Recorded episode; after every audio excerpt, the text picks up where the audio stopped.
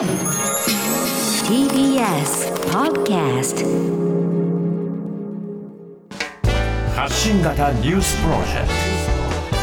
ト。荻上チキ。セッション。安保三文書にトマホーク導入明記へ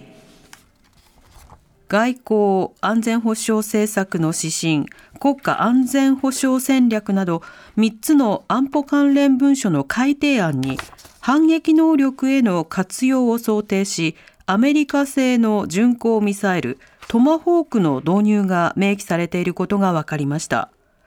安保関連の3文書については昨日自民公明両党の実務者が内容について合意。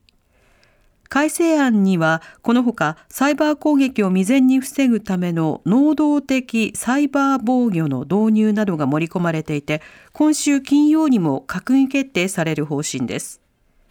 一方政府が防衛力の抜本的な強化に向け防衛費の一部に建設国債を活用する方向で検討していることが分かりました。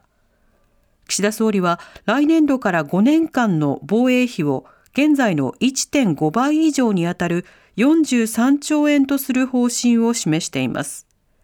政府はこれまで防衛費について国債発行の対象とするのは適当ではないなどと国会で答弁していて国債が活用されれば防衛予算の方針転換となります防衛増税めぐり高市大臣罷免も仕方ないと言及防衛費をめぐって岸田総理が増税の方針を示したことについて高市経済安保担当大臣は今日記者会見で安定的な財源が必要であるということについては総理と認識は違っていないとした上で罷免をされるということであればそれはそれで仕方がないとの考えを示しました。高市大臣は防衛費をめぐって岸田総理が増税の方針を示したことに反発していましたが、見解が違っていたのは財源検討の指示のタイミングだと強調。賃上げの状況を見極める必要性を改めて訴えました。また、高市大臣は防衛財源について岸田総理と昨日夜に意見交換し、来年の賃上げ状況などを踏まえて、再来年度以降の財源を検討すべきと主張しましたが、議論は平行線だったということです。ウクライナへの軍事支援 G7 が防空システムの供与を表明。G7 先進7カ国の首脳は12日オンラインで会合を開き、ロシアのプーチン政権によるインフラへのミサイル攻撃を念頭にウクライナへの軍事支援として防空システム及び能力の供与に直近の焦点を当てると表明しました。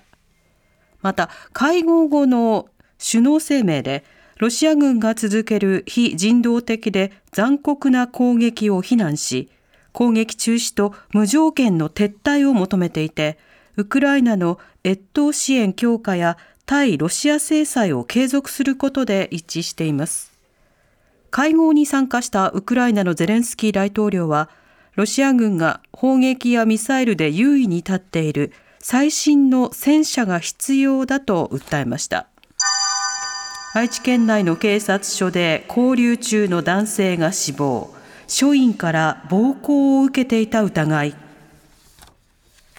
愛知県の岡崎警察署で今月4日、交留されていた43歳の男性が腎不全で死亡した問題で、複数の署員から蹴るなどの暴行を受けていた疑いがあることが分かりました。男性は留置場で暴れたため保護室に移され、ベルト状の手錠や縄などで体を100時間以上拘束されていて、署員から蹴るなどの暴行を受けていた疑いがあり、糖尿病を患っていたにもかかわらず、薬も与えられていなかったということです。県警は特別公務員暴行陵虐容疑も視野に対応に問題がなかったか署員から話を聞くなどして調べています。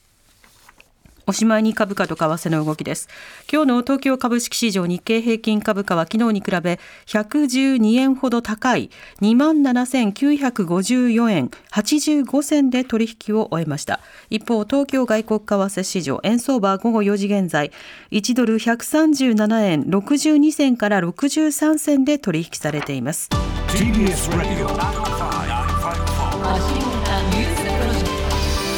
荻上チキ。セッション